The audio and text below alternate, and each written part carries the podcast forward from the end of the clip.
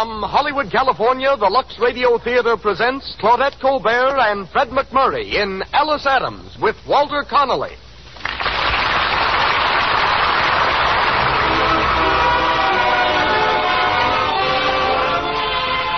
Lux presents Hollywood.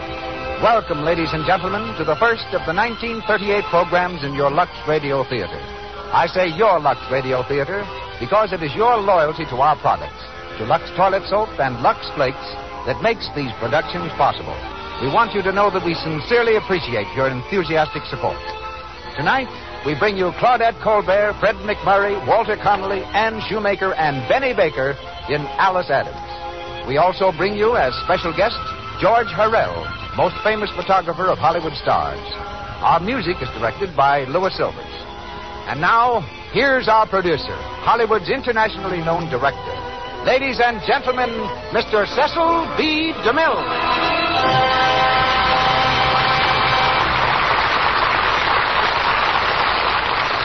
Greetings from Hollywood, ladies and gentlemen. The praises of Claudette Colbert have been sung in many ways and by many tongues. But for sheer enthusiasm, nothing I've seen or heard approaches the verbal acrobatics of a foreign critic printed in a newspaper in Manchuria. The article reached me last week. It's a review written in English of Cleopatra, the last film in which I directed Miss Colbert, and the temptation to read a portion of it is more than I can resist. Our Oriental commentator writes as follows. Quote, All that Cleopatra possesses is lavishness not only, but also it contains some fine acting, especially in part of grammarous, flagrant, and competent Claudette Colbert, who makes the role as Cleopatra every inch an L. Eyeing from artistic points, this is just to get the passing mark to boots. There is no space to hear repetition in these columns that the content of Cleopatra is too popular to insist it.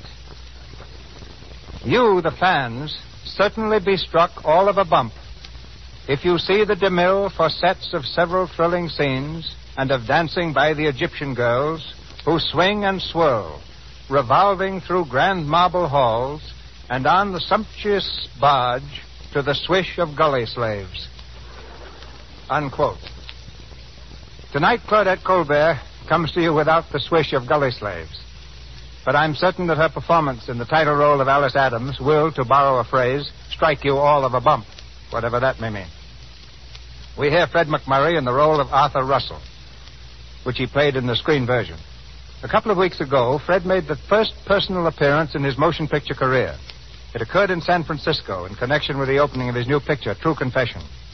It was a triumphant event, quite a contrast to Fred's last appearance eight years ago in that same theater. Then, as a member of the California Collegians, his performance consisted of impersonating a seal in a vaudeville act. Today, the man who barked for a fish ranks among Paramount's most popular stars. As Virgil Adams, we are proud to present Mr. Walter Connolly, long distinguished on the legitimate stage as well as in films. His presence here is all the more interesting in that Mr. Connolly is the first prominent performer to have been cast in that much talked of film, Gone with the Wind. Also from the original cast of Alice Adams is Ann Shoemaker, resuming the part of Mrs. Adams, while Benny Baker of Paramount Studios plays Walter. Our play is taken from the RKO film, based on the Pulitzer Prize novel by one of America's most beloved authors, Booth Tarkington. RKO Studios will shortly release what promises to be one of the outstanding pictures of the new year, Bringing Up Baby, starring Katharine Hepburn and Cary Grant. And now, the Lux Radio Theater opens its season for 1938, presenting Claudette Colbert and Fred MacMurray in Alice Adams with Walter Connolly.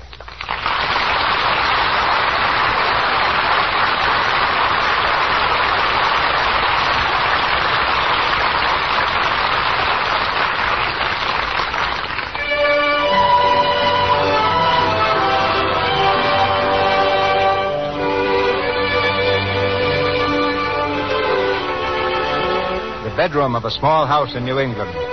In the bed, propped up by pillows, is Virgil Adams. He's a worn, gray haired man with wistful eyes and an ordinarily friendly smile.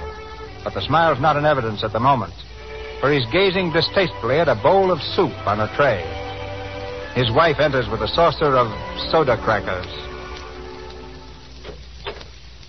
Is there anything else you want, Virgil? Why, Virgil, you're not eating your soup. Don't want it. Oh, but you must eat it. Well, you got to get your strength back, you know. Uh, Let me fix your pillows, dear. You got to get good and strong so as you can get around and find some really good business to get into. so that's it. Hinting at that again. Oh, I'm not doing any hinting, Virgil. But of course, when you get well, you mustn't go back to that old hole again. Old Hole, is it? Now, let me tell you that Lamb's is the best wholesale drug company in the state. Well, I don't care what it is. It's just an old hole as far as you're concerned. And if you don't owe it to me to look for something different, at least owe it to your children. Mother? Yes, I'm coming. You look at your daughter, going to a big party tonight, and she's got to wear a dress that's two years old. Well, how do you expect her to get anywhere? Mother! All right, all right. You just remember what I said, Virgil. I'd like to know uh, how I could forget it. You've been saying that for. Oh, Mother. what? For heaven's sake, Mother, can't you wait until Father's up and around before you start to nag him? I don't nag him. Besides, I think, Alice, that I ought to know by this time how to handle your father. Yes, but Mother. Well, then you handle him if you're so good at it. Go on in and see what you can do. Oh. Hello, Daddy. Oh, hello, Alice. How are you? Come in. Oh, all right. Oh, poor Daddy. Every time he's better, someone talks him into getting mad, and he has a relapse. It's a shame. Well, it's kind of funny for a man who's been in business with Lamb and Company as long as I have to hear it called an old hole. That's what your mother calls it. Why, it's a mighty pleasant place to work. Yes, but Father, it's just that Mother feels that they don't appreciate you there. Well, they've heisted my salary every two years all the time I've worked for them. And they took your brother Walter right on soon as I asked them last year. And old Mr. Lamb has been wonderful to me, holding my job open while I've been sick all this time. Don't you think that looks as if they thought something of me? Of course they do. It's just that it's kind of funny. When you think you've done fairly well, and the men at the office seem to think so too, it's kind of funny to have some folks think you're mostly a failure. You're not a failure, Father. You're not. I'm going to talk to Mother. No, no, you'd better not. I didn't mean to start anything. Don't worry, you didn't. Mother? I'm in the kitchen. Oh. Can I help you set the table? If you want. Mother, don't you think we're both a little selfish trying to make Father go out and look for something better? Now, after all, we've got enough. Enough. I suppose you have a limousine to take you to the dance tonight. And I suppose you've only to call the florist and order up some orchids. Oh, no. Not orchids, Mother. I like violets much better. I picked a whole bouquet in the park. The first of the season. Hmm. I suppose you picked yourself a new dress, too. My organdy dress looks like new with those flounces you put on it. What's Mildred Palmer going to wear tonight? Oh, I don't know. Her, her maid's Georgette, probably. Yes, the one she brought from Paris. Yes. Hello? Oh, there's your brother. Mother, are you sure he's going to take me to the dance tonight? Why, of course. Why shouldn't he? Oh, you know Walter. He may have one of his mysterious dates oh, downtown. Don't you worry, Alice. You just leave him to me. I'll go speak to him.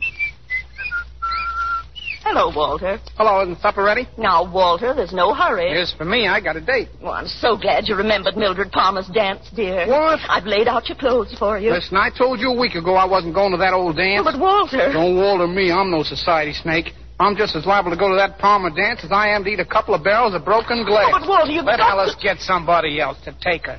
She ought to be able to get one man, I should think. She tries hard Oh, enough. be quiet, dear. She'll hear you. Oh, I Now, haven't listen. got any time to argue. I'll grab a bite to eat now. You can't do this, Walter. You can't. Now, it's more than I can bear to see her disappointed when she's planned it for days.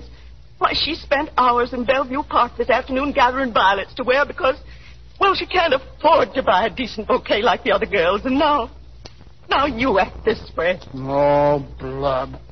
All right, I guess I'll have to go. Oh, that's a good boy, darling. You'll never be sorry. That's what you think. Let me know when dinner's ready, will you?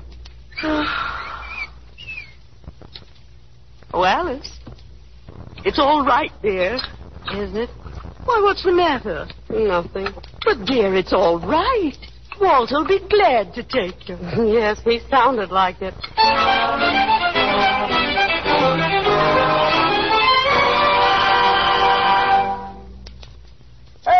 Want to go to that dancer, don't you? Coming. Well, come on. What are you doing up there? Admiring yourself in the mirror? Just a minute.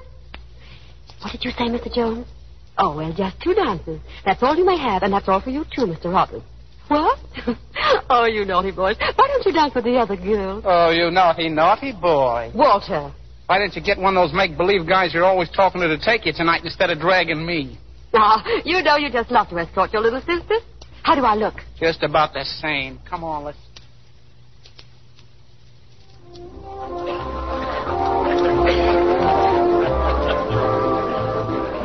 Well, what's it gonna be this time?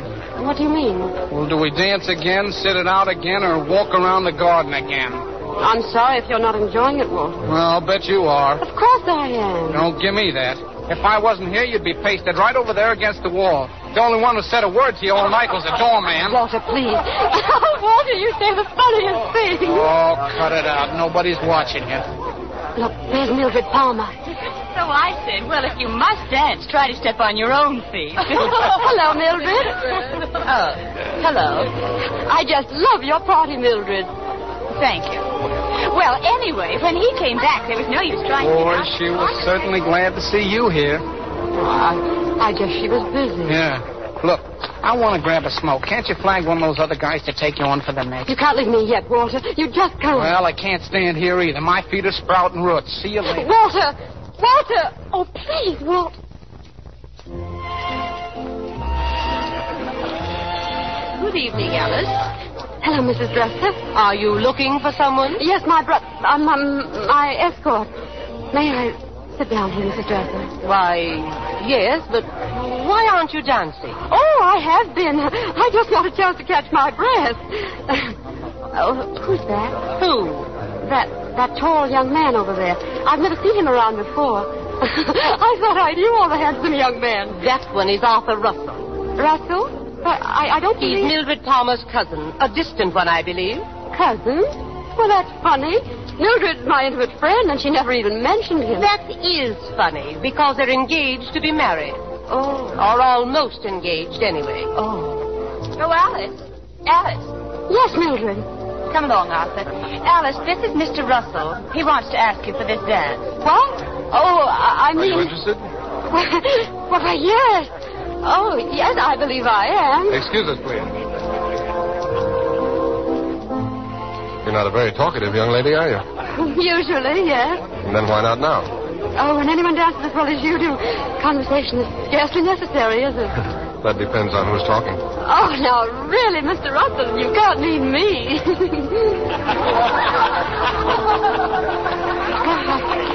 I guess that's all. Well, I, I wish we could dance this next together, but I guess we're both all booked up. Where's your next? Do you see him anywhere? Well, my next? Oh, yes, my next. Yes. Well, well, as a matter of fact, I promised to sit out this next one with, with my aunt. Oh, I'll take you to her. Where is she? No, no, no, no, no, don't bother, please. But you could do something. Anything. Will you see if you can find my brother Walter for me? He may be in the smoking room, if it isn't too much trouble. No, certainly not. I'll bring him back with me. Thank you very much. Mildred? What, Alice? Where's Arthur? You haven't lost him to that little wallflower, have you? Hardly. She did look pathetic sitting there alone. I really felt sorry for her. Oh, Miss Adams. I found him. Oh, thank you. Walter, where have you been? Thank you so much, Mr. Russell. Not at all. It was a pleasure, Miss Adams. Thank you for the dance. Don't ever do that again, understand? Who, uh, do what, Walter? Send somebody to find me. He found me all right, shooting dice with the boys in the cloakroom. Walter, did he see you? Unless he was blind. Oh, Walter. Oh, Walter. Well, what? Nothing. I want to go home.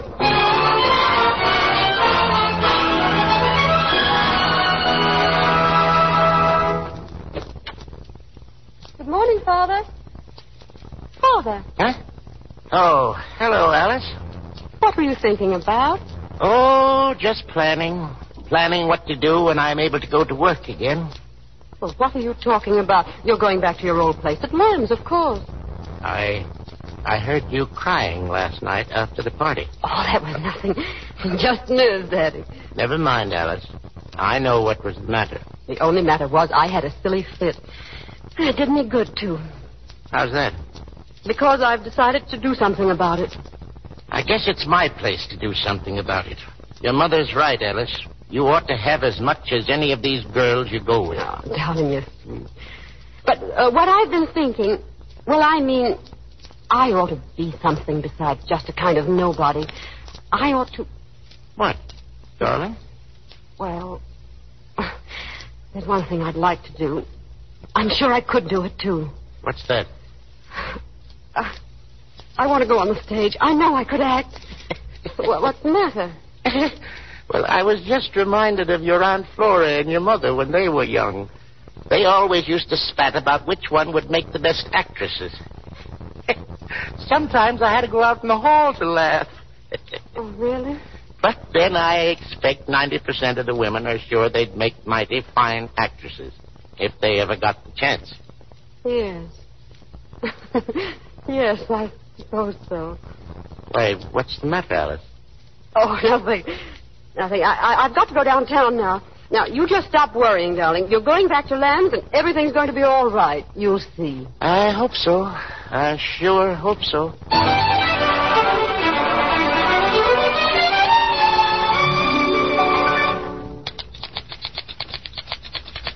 You uh, say you want to be a secretary, huh? Yes, I haven't had any experience, but I could learn. Well, we're just an agency, but if anything turns up, I'll let you know. Oh, thank you.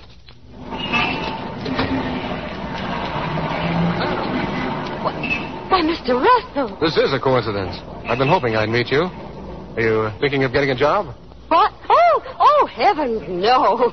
No, I've, I've got to hire a new secretary for my father. He's been quite ill, the poor man. But now that he's better and going back to business, he'll need a second girl. Oh. Uh, may I take you someplace? Well, I was going home. Well, that's fine. I'll take you home.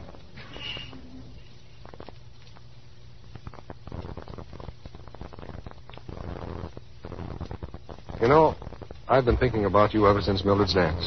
Goodness, I think I know what you've been thinking. Are you a mind reader? You've been thinking that I'm the sister of a professional gambler, I'm afraid. then your brother told you, huh? Very original, I thought, his uh, amusing himself with the cloakroom attendants. Yes, yes, that Walter is original. He's a very odd boy. I was afraid you'd misunderstand. He tells wonderful darky stories, and he'll do anything to get them to talk to him. We think he'll probably write about them someday. He's rather literary. Are you? I. Oh. Oh. Oh, I'm just me. You know, you are different. From whom? Are you at your mind reading again? Here. You know, I thought you were this sort of girl the very first moment I saw you. What sort of girl?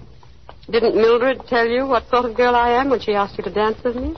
Well, she didn't ask you to dance with me. That was my idea. Oh, it. But who did she tell you I was? She just said you were a Miss Adams. A Miss Adams. Oh, I see. Well, it certainly is unfortunate that I am so different from Mildred. Why unfortunate? because she's perfect. Why, she's perfectly perfect. Oh, yes, we all fairly adore her. She's like some big, noble, cold statue, way above the rest of us. And she hardly ever does anything mean or treacherous. Yet of all the girls I know, I believe she's played the fewest really petty tricks. You say Mildred's perfect, but uh, that she does do some petty tricks? oh, man, that's so funny. Of course, girls all do mean things sometimes. My own career is just one long brazen smirch over them. Not really. What, for instance? Oh, the very worst kind. Most people bore me, particularly the men in this town, and I show it. It made me a terribly unpopular character. For instance, at the average party, I'd a lot rather find a clever old woman and talk to her than dance with nine tenths of these non-entities. Oh, but you dance as if you liked it. Well, you dance better than any other girl at the party. Oh, thank you, Mr. Russell. Well, I, I ought to dance well when I think of my dancing teachers. All sorts of fancy instructors. I suppose, I suppose that's what daughters have fathers for, though, isn't it? To throw money away on them. Did you take it up seriously? No, no, I've never had that particular name yet. Oh, but you ought to have seen me when I had stage fever. you know, every girl has a time in her life she's positive she's divinely talented as an actress. yes, I, I used to play Juliet all alone in my room. Daddy used to make such fun of me. Oh, thank heaven I was only 15. I was all over it by the next year. Well, uh, here's our house. Oh. It's a queer little place, isn't it? But my father's so attached to it, the family have about given up hope of getting him to build a real house farther out. He doesn't mind our being extravagant about anything else, but He won't let us alter one single thing about his precious little old house. oh, well, uh, adieu.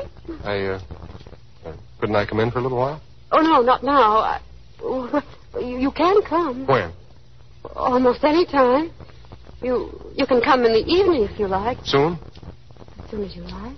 Thank you. I'll, I'll make it very soon. Goodbye. Goodbye. Oh. Oh, dear.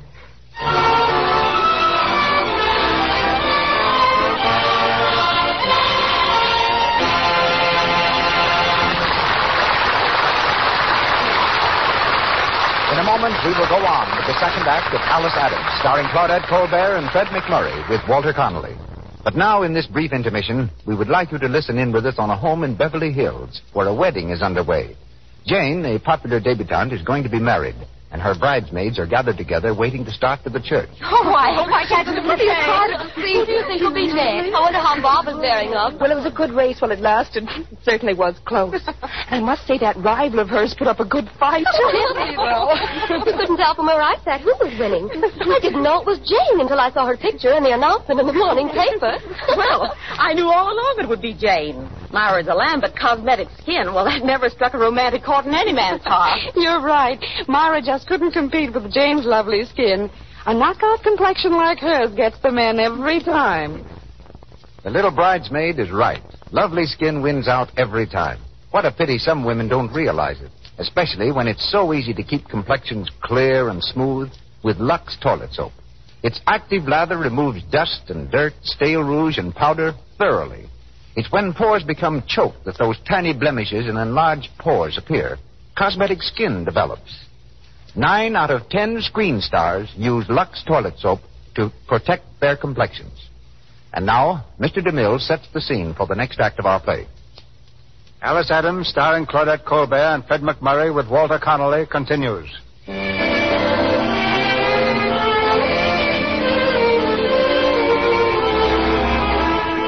Three weeks have gone by.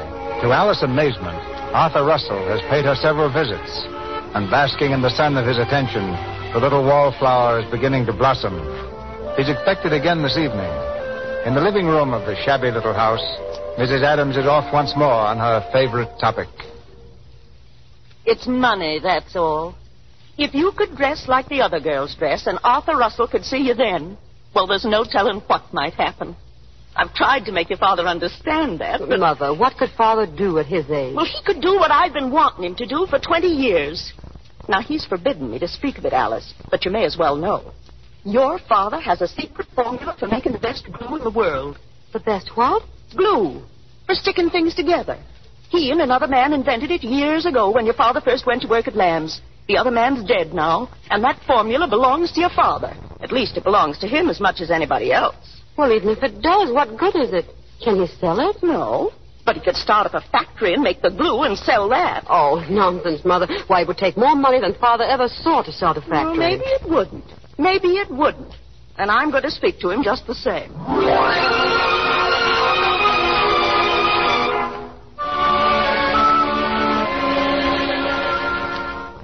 I'm not asking anything of you that you can't do. Now, just a minute.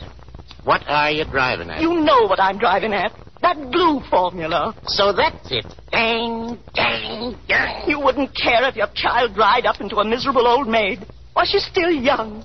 She has a chance for happiness. If only she had a father who had gumption enough to be a man. Be a dirty dog, you mean? That glue formula belongs to you as much as it does to anybody. It belongs to J.A. Lamb. He paid us all the time we were working on it. It'd be like stealing, and you know it. And what's he stolen from you? Twenty years ago, he promised to do something with that formula. To take you into partnership with him, and has he done it? Has he? You've broken your word never to speak to that of me again. Oh, what do I care for my word? Do you suppose I'll let my word keep me from struggling for a little happiness for my children? Well, I'll struggle for that till I die. Your daughter's sitting out there on the porch right now with a young man who's just asked her to go to Henrietta's party with him. How do you know? I heard him. And you know what she said? She said no, because she had to stay close to home because you were sick. But what she meant was, I can't go because I haven't been invited, because I haven't any clothes, because we're poor, poor. Mother, Daddy, for heaven's sake, what's the matter? Alice, can you get her out of here? Oh, Daddy, please. Mother. Wait. Alice, come here. She says you have a mean life. Is that right? I know, Father. Do you hear a lie? Look at me, Alice. Things like this Henrietta Lamb party now. Is that so hard to bear? No, no, Father. You hear her? She's lying. She's afraid to hurt you. All right, all right. I'll open the glue factory. If it takes every penny we have, I'll open it. But heaven help us if it doesn't pay, that's all. Now get out of here. Both of you. Get out of here.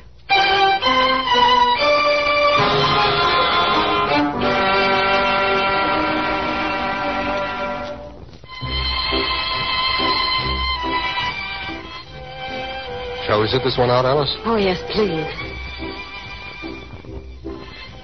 Oh, it was so nice of you to bring me here. I think public dances are so much more interesting than those stodgy private affairs, don't you? Of course they are.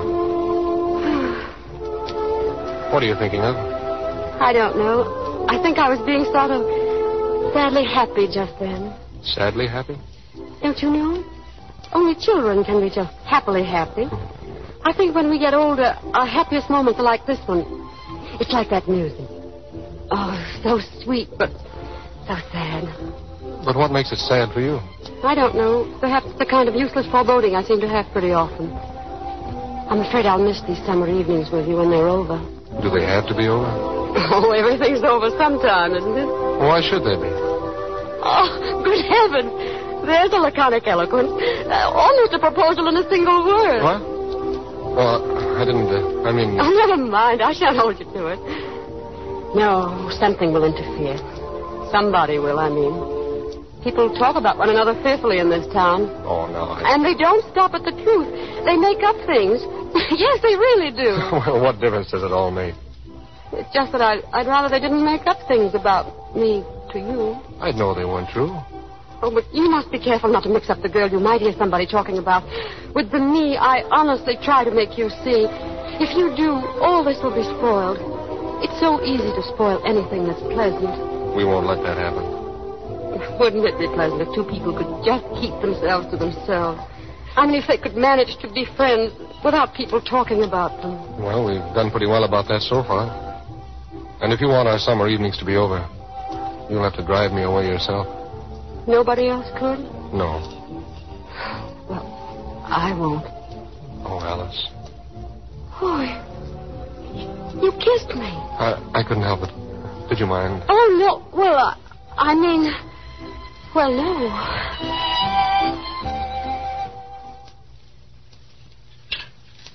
Going out with Mr. Russell again tonight. Mm-hmm. As soon as I finish the dishes. Oh, that's nice. Do you know, Alice? I think it's time your father and I showed some interest in Mr. Russell. Why, I actually don't believe he's ever been inside the house. No, he hasn't. We've always sat out on the porch. It's so much nicer. Well, I was thinking we could hardly put off asking him to dinner or something much longer. Oh, Mother, must we? Well, don't you see? It looks so queer not to do something. It looks so kind of poverty stricken.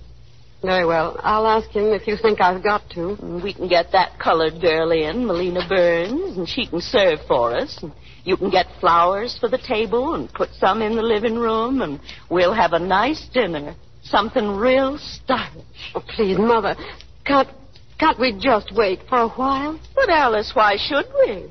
Unless you don't want Mr. Russell to meet your father and mother. Oh, no. No, it isn't that. Only. Oh, what's the use? Well, Alice, what do you mean? I don't know. He's so honestly what he is. Just simple and good and intelligent. I feel like a tricky mess beside him. I don't see why he likes me. Sometimes I'm afraid he wouldn't if he really knew me. Darling, he'd just worship you. I know he would. Oh, Mother, you're sweet.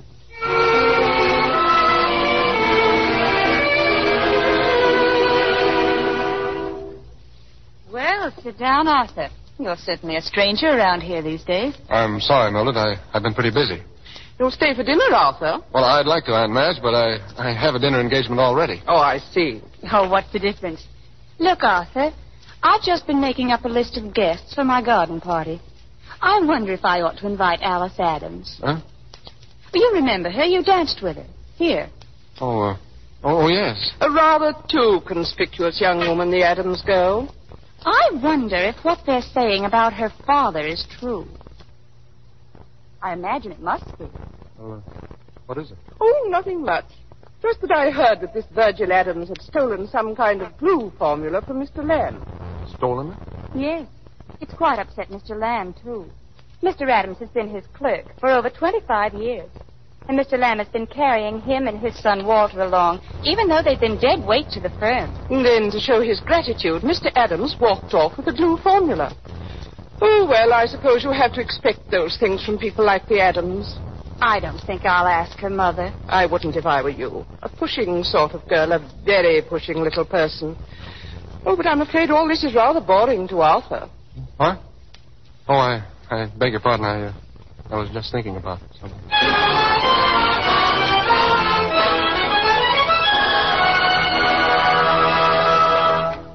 Malena? Yes, Miss Adams? Malena, as soon as the doorbell rings, you answer it. Now, that'll be Mr. Russell. You take his hat and show him in the living room. Yes, And then you go right out in the kitchen and you bring in the hors d'oeuvres. uh, uh, the what, Miss Adams? The hors d'oeuvres. Uh, yes, And Malena, you remember to have the... Mother! Oh, my goodness. Yes, dear? Coming, dear. What's the matter?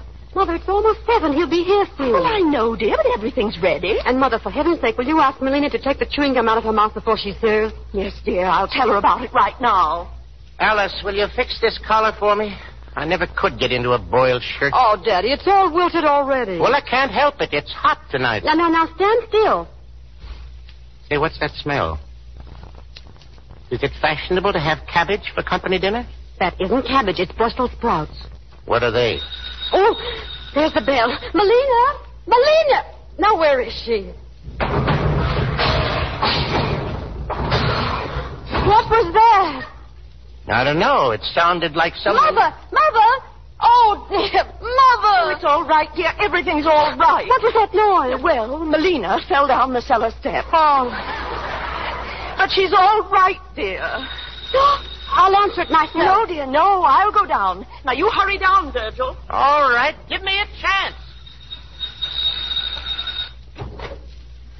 Well, Good evening.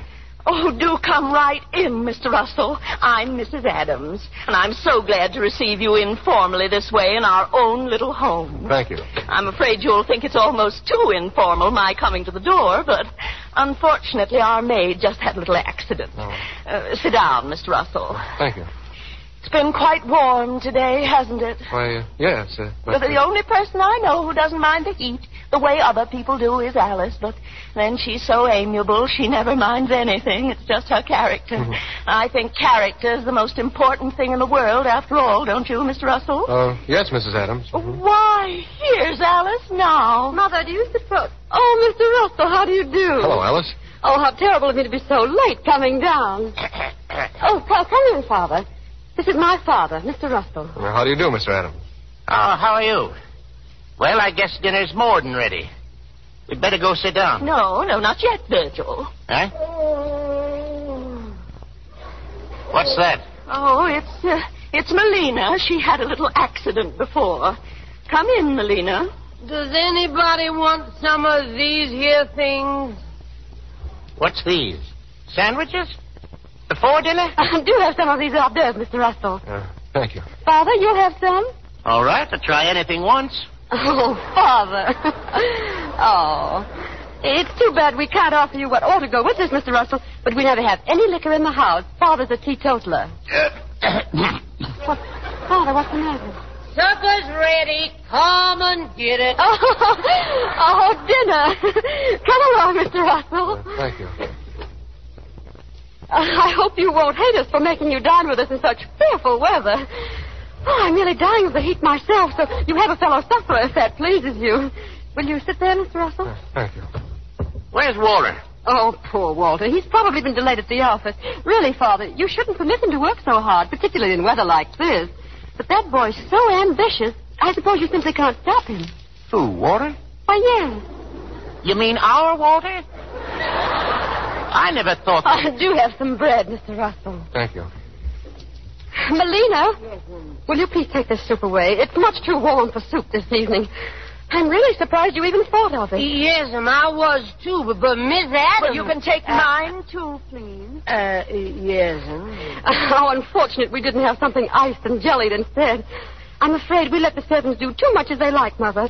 Perhaps we should get new ones. Servants are such a problem for us, Mr. Russell. Is that so? Do you want some of this, Miss Adams? Oh, thank you, Malena. Do you want some, Miss Adams? What is it? Brussels sprouts, dear. Oh, so these are Brussels sprouts, eh? Well, they certainly smell up the house. Oh, my. Oh, it is warm, isn't it? Oh, what a funny thing weather is. Now, yesterday it was cool. The angels have started it, started it, I guess. Oh, dear. Will you have some more coffee, Mr. Russell? Thank you. Say, what's happened to the ice cream, Alice? It's all soupy. Oh, you know, Father simply must have a heavy meal in the evening. He works so hard in his terrible old factory. Oh, terrible new factory, I should say. And he needs lots of food to keep his strength up. I don't see why businessmen can't leave most of the detail to their secretaries. Secretaries, Alice? You know, I may be needing one of them soon. Never thought I'd one day be having one of my own. Sort of gives a man a feeling of importance, don't it? Won't you have some more coffee, Mr. Russell? I, uh, I just had some, thank you. Oh, yes, of course. What the? Why, why, it's Walter. Come in. You remember Mr. Russell? Oh, I said. Come here, Pop. I gotta speak to you. Pardon me, I guess my boy wants to see me. Pardon me, Mr. Russell. Oh, now, what was all that, I wonder? Oh, Walter's such a funny boy. He's so abrupt and unexpected. But of course you know that about him, Mr. Russell. I suppose all talented people are a bit peculiar. It's part of their charm, really. Tell you, Pop, I just gotta have that dough. Now, don't say you got to. I tell you, I ain't got it. Perhaps I'd better go and see if Walter's had his dinner. You'll excuse me, won't you? Uh, certainly. Well, we seem to be left alone. Shall we go out on the porch? If you want. Please sit down. Thank you. Oh, dear, cheer up. Your fearful duty's almost done. You can run home as soon as you want to. What? That's what you're dying to do. Oh, not at all. You're upset about something. Well, not at all. What's the matter, little boy? Tell Alice. Nothing. Nothing's the matter. Of course, one is rather affected by such weather as this. They make one a little more quiet than usual. Maybe it's this ugly little house. Maybe it's the furniture or Mother's vases that upset you. Or was it Mother herself or Father? Nothing upset me. You say that because you're too kind or too conscientious or too embarrassed or anyhow too something to tell me. I wonder if they haven't done it after all. I don't understand. I wonder who has been talking about me to you after all. Isn't that it? Well, not at all. Oh, please don't say not at all again. You're not good at deceiving. I'm not deceiving. I. Now, never mind. Do you remember saying that nothing anybody else could do would ever keep you from coming here? That, that if you left me, it would be because I drove you away myself. Yes, it was true. But I haven't driven you away. You've gone. I don't know what you mean. Oh, do you know, I have the strangest feeling. I feel as if I'm going to be with you only about five minutes more in all the rest of my life. Why, no. Uh, of course I'm coming to see you often. No. I've never had a feeling like this before. It's, it's just so, that's all. You're never coming here again. Why, it's finished, isn't it? Why, it's all over, isn't it? Yes, Alice, I'm afraid you're awfully tired and nervous. I, I really ought to be going. yes, of course you are. There's nothing else for you to do. When anything is spoiled, people can't do anything else but run away from it. Goodbye. Well, at least we'll only, only say good night. Walter, you don't mean it. Now, now, now, there's no use wailing I about couldn't help it, I tell you. Oh, Walter, Walter. Don't look so startled, Mr. Russell. We have lots of little arguments in this house. It all comes under the heading of a happy family life. Alice, Alice, listen. Oh, please go, please. Don't make it any worse than it is. You know what I am. You, you know that everything I've said and everything I've done has been a lie. I'm just nothing, a nobody. I don't blame you for running away. I don't blame you.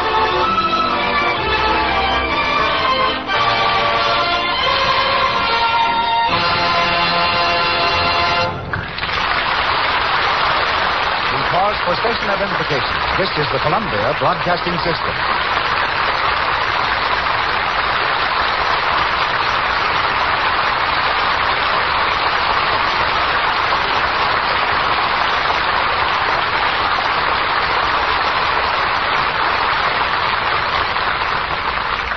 In this intermission, before raising the curtain on the third act of Alice Adams, we hear from George Hurrell. Every picture studio has its own staff of portrait photographers. But when they want really exceptional portraits, they call in Hurrell. They've come to him in the past few weeks alone from MGM, Paramount, Warner Brothers, 20th Century Fox, and Selznick International. In Hollywood, they say that Hurrell is to a portrait camera what Rembrandt was to paint and canvas. Suppose, Mr. Hurrell, someone like the Alice Adams of our play walks into your studio for a sitting. A girl who's a wallflower. What can you do to help such a girl? Well, Mr. DeMille, let's forget the camera for a moment and get into a little elementary psychology.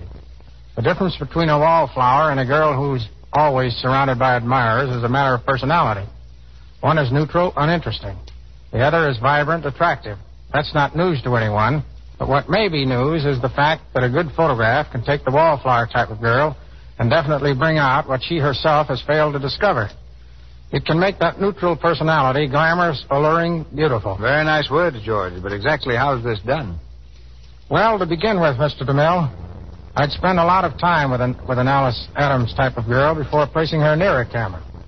I'd try to show her how to dress properly and attractively, how to wear her hair, how to walk, and how to stand. Little things that create grace and charm. I can see that you who take pictures face the same problem as we who make pictures. That's right, Mr. DeMille. And the similarity continues. Most of our picture stars are not technically perfect. Some will have a square jaw or a cleft chin, or any one of a dozen minor imperfections. But instead of denying them, they do just the opposite.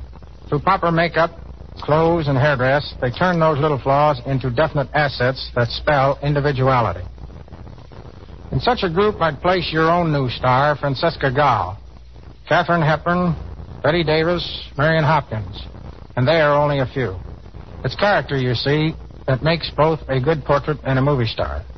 Character is intangible, but through the skillful use of three things available to every photographer, you can definitely make every portrait an interesting and compelling character study. Those three things are careful lighting, composition, and emphasis on skin texture. Skin that is properly photographed gives a lifelike effect that nothing else can duplicate. So you see, complexion is part of my business. I've asked many questions about it, and I can safely say that Lux soap is by far the favorite method used by Hollywood stars to keep their complexions in perfect condition. And I can recommend it to our listeners because I've had close contact with its splendid results during the ten years I've been in Hollywood. Now, we're grateful for your advice, George, but after all, you must have certain little tricks all your own that make your pictures so outstanding. Why don't you break down and tell us a couple of Hurrell camera secrets? Well, a photographer must learn exactly when to snap the button that takes the picture. You shouldn't be afraid to spend hours in experiment, and on the other hand, if he gets what he wants quickly, he should have enough confidence in himself to stop. I once took 72 pictures of Wallace Beery in 45 minutes. I've also found that music can be very helpful in establishing mood. Again, proving the importance of psychology. I have a phonograph playing all the time during uh, sitting and during the time I'm taking a portrait. The music will range from hot jazz to a Beethoven symphony. Whatever happens to best fit the individual and bring out a quality that otherwise might not register. Then I do some really crazy things. I'll scream, whisper, kick a chair over, dance, fall on my face, almost anything to make the face of my subject come across with the exact expression I want. But I never let go of the bulb that snaps the picture. There's the method in my madness, and there you have it. If you don't mind making a fool of yourself, you're apt to get some pretty good results. Thank you. Thank you, George. Good night.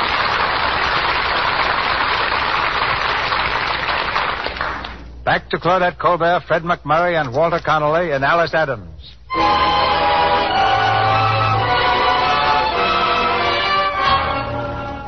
It's the same evening, just a few minutes later. Leaving Arthur on the porch, Alice ran back into the house, to the living room, where the family argument is still raging. Oh, Walter, Walter, how could you do it? Well, I asked Dad for the money last week, but he wouldn't give it to me. Give it to you? Where was I going to get it? Father, Mother, what's the matter? What's happened? Walter's short in his accounts down at He, he took a hundred and fifty dollars. $150? Why? What for? Well, a guy, a friend of mine, he got in a jam, and he said he'd pay me back before the end of the month, but he didn't, and the auditor's already started on the books down at the office. Oh, Walter, you can't go to jail. You can't. Wait, Mother, Mother, don't be so upset. Perhaps Mr. Lamb won't prosecute. Him? Him not prosecute? Why, that's just what he's been waiting for all the time. He thinks I cheated him. He was just letting Walter walk right into a trap. But if you raised the money and paid it back. Oh, I'll pay him back all right. Every cent. Every last penny. I can raise it. I'll, I'll put a loan on my factory. Well, I'm sorry, Dad. Don't you talk to me, you little idiot. Oh, don't, Virgil. Poor Virgil. Poor Walter. And to have this come on the night of your sister's dinner. Oh, poor, poor Alice. Don't say poor Alice. I'm all right. Oh, oh no, Mother, hush. Please don't, dear. The police. What? Quiet. Shh. I'll answer it. Now, you stay right here, all of you, no matter what it is. I'll take care of this myself. Who? Who is it? This is J.A. Lamb. Mr. Lamb? Hello, Adams. Hello, Mr. Lamb. Well, can I come in? Yes, yes, sure. Come in. I want to talk to you. Yes, yes, me too. Sit down. I'll stand, thank you. I wouldn't even have set foot in this house except that I wanted to tell you to your face just how I felt. A fine family you turned out to be after all these years. I'll pay you back every cent Walter took, Mr. Lamb, just as soon as I can get the money. I was just going down now to try and raise a loan on on my glue works. Your glue works? Huh. I always thought you had to show people some business prospects to raise a loan. Naturally. Well, you may find that just a little difficult. Especially now that I'm starting a glue works of my own. What's that? Yes, indeed. And very convenient to your place, too. Fact is, it's right across the street. Twice as big and twice as modern. You. You. You ruined me. Well, what did you expect me to do, Virgil Adams? Let you walk off with that formula like swallowing a pat of butter? Oh, I know what you thought. You said to yourself, here's this old fool, J.A. Lamb. He's in his second childhood, and I can put this thing over on him. I did not. I worked years on that formula. It was just as much mine as yours. What's that? And, and, and anyway, a lot you know about my feelings and what I said to myself. But there's one thing I want to say to you right now. I don't feel mean anymore about what I've done. Because there's a meaner man in the world than I am. And that man is you, Mr. Lamb. You've spiked my business, all right. Now I can't even raise the money to keep my son out of the penitentiary. That's what you wanted, wasn't it? Are you accusing me of... Look at me. Look at me. I worked all my life for you, and what I did when I quit didn't make two cents worth of difference in your life. And it looks like it'd mean all the difference in the world to my family. You think I did you a bad turn, and now you've got me ruined for it, and my family ruined. And if anybody had told me last year that I'd have said such a thing, I'd have called him a danged liar. But I do say it, Mr. Lamb. I do say it. You're a doggone mean man. Father, stop, please. You'll be sick again. No, I won't. I, I, I got to tell him what I think. No, Father, please, go upstairs, darling. Go on. No, no, Go let me, on. let me, let me go. Let me. It's, it's all right. He's got me ruined, and all of us ruined. If it have, it serves you right. He's a doggone mean man. Now, look here. You, you, you Mr. Lamb, please. Please, just a moment. I don't want you to leave thinking too badly of Father. He couldn't have meant what he said just now. I, I just, he's so overwrought that he just lost his head. Overwrought? Well, I shouldn't wonder, that danged old fool. Yes, I guess he is. An old fool. What's that? For listening to us. Mother and me. Oh, it's all my fault. This whole terrible mess. All my fault. Now, look here, young woman. I, I guess maybe you're a bit overwrought yourself. No, I'm not. I'm all right. I'm just talking the truth for once. What are you talking about? You see, Mr. Lamb, Mother was always after Father and after him to make more money for me so that I could have lovely things like other girls. Well, like your granddaughter Henrietta, Mr. Lamb. I guess parents will make any sacrifice to see their children happy.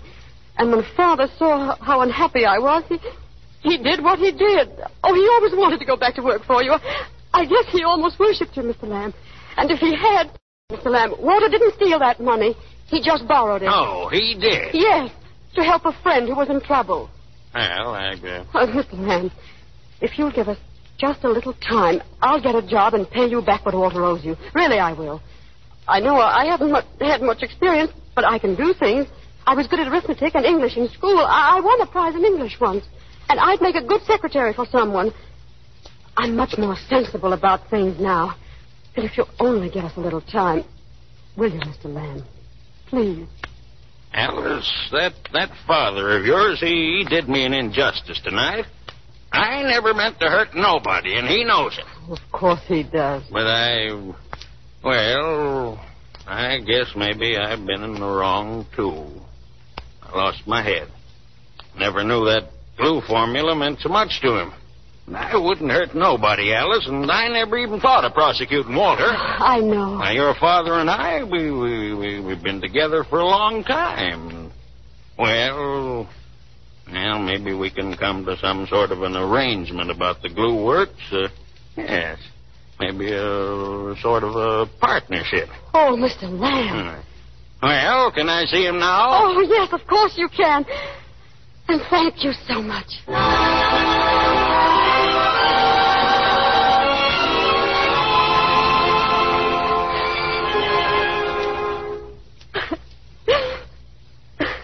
Alice. Why, what are you doing down here in the dark? Nothing. Your father and Mr. Lamb just fixed everything, Alice. I, I know, I'm glad. Everything will be all right now, won't it? Everything except Alice. What about Mr. Russell? Oh, oh, he left before anything happened. Everything's all right. Oh, no, it isn't. Oh, my poor baby. He's gone, isn't he? It doesn't matter. And that dinner. Oh, Alice, can you ever forgive your poor mother? Mother, there's nothing to forgive, darling. It's just the way things are. You know, it's all so clear to me now. You, you do thus and so, and you tell yourself, now, seeing me do thus and so, people will naturally think this and that. But in the end, they don't. They think something else. Usually just what you don't want them to. I suppose about the only good in pretending is the fun we get out of fooling ourselves that we fool somebody else. Alice, I don't know what. you- No, no, you, you run on to bed now, darling. I'm going to sit out on the porch for a while. All right, dear. Good night, Alice. Good night, Mother.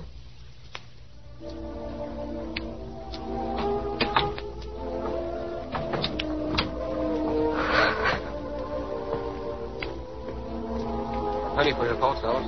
Arthur, you, you came back. I didn't go. I've been out here all the time. Why? I was waiting for you. But I thought. Oh, then you were here Yes, when. I heard everything. And, and what's more, You I... heard. let me finish. I heard a great deal this afternoon, too, at Mildred's. So they did talk about me. Yes, and, and it's all opened my eyes to one thing. I love you, Alice. What? Didn't you hear me? I love you. You love me? You love me? Yes, darling. Oh. Oh, gee whiz.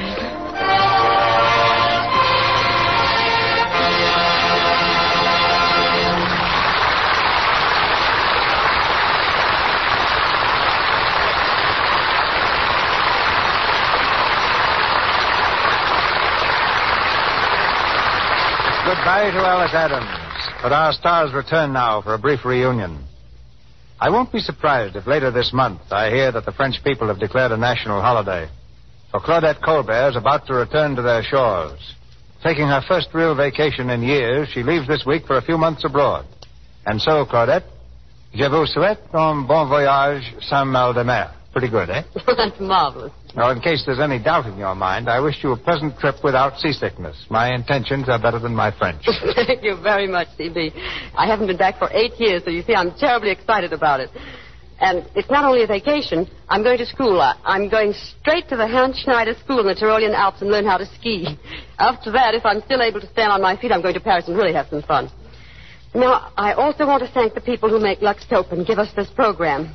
You know, in pictures, one has to be especially careful about appearance. I know I am, and that's why I'm always glad to tell you that I think Lux is, is about the most dependable complexion care in the world. It's so easy to use, and it does keep the complexion smooth and clear. Thank you again, C.B., and good night. Good night, Claudette.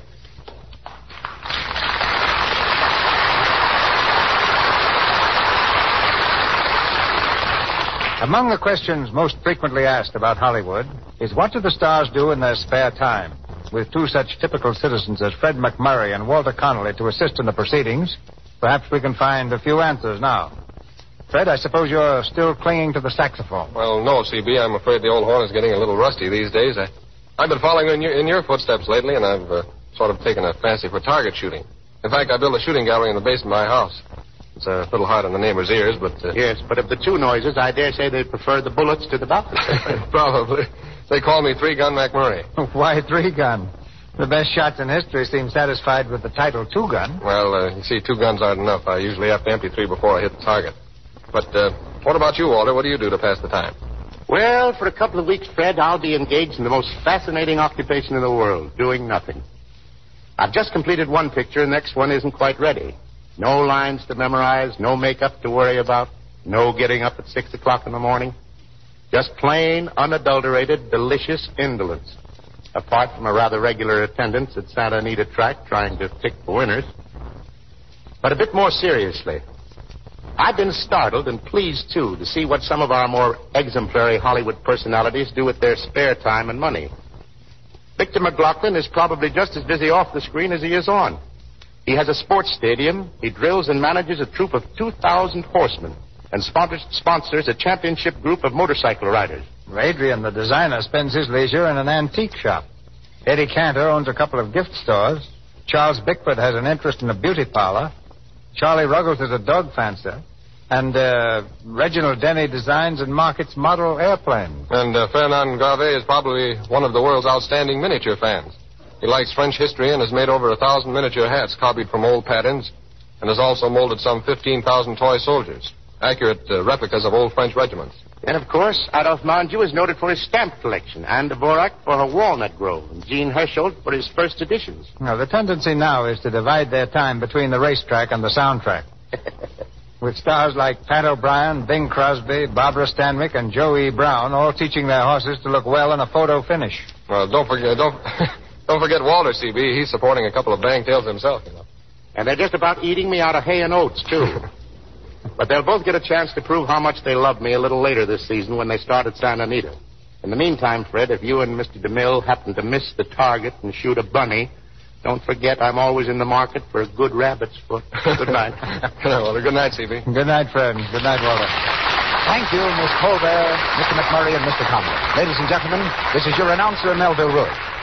Don't miss the announcement of next week's Stars and Play, which Mr. DeMille brings you in a moment.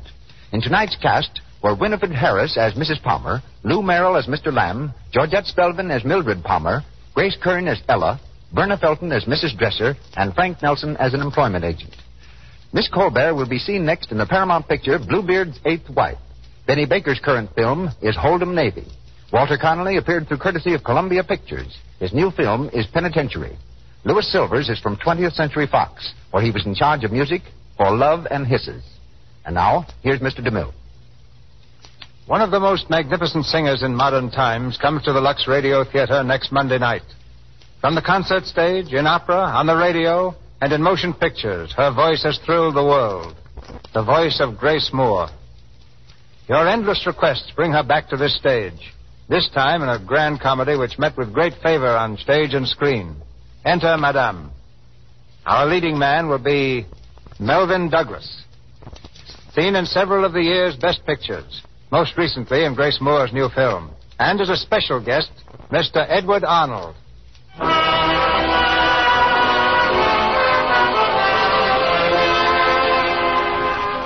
Our sponsors, the makers of Lux Toilet Soap, join me in inviting you to be with us again next Monday night when the Lux Radio Theater presents Grace Moore and Melvyn Douglas in Enter Madame, with Edward Arnold as the evening's added personality. This is Cecil B. DeMille saying good night to you from Hollywood.